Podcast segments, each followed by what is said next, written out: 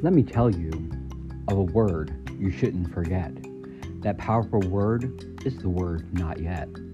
Think of something you're unable to do right now. Simply add yet at the end for a pop and a pow. I can't dance and I can't dance yet are different, you see. One is what you can't do, and one is what you could be.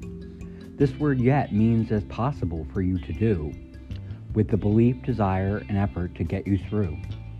So try adding this word, and you will be amazed at what you can do and accomplish. Soon will be raised.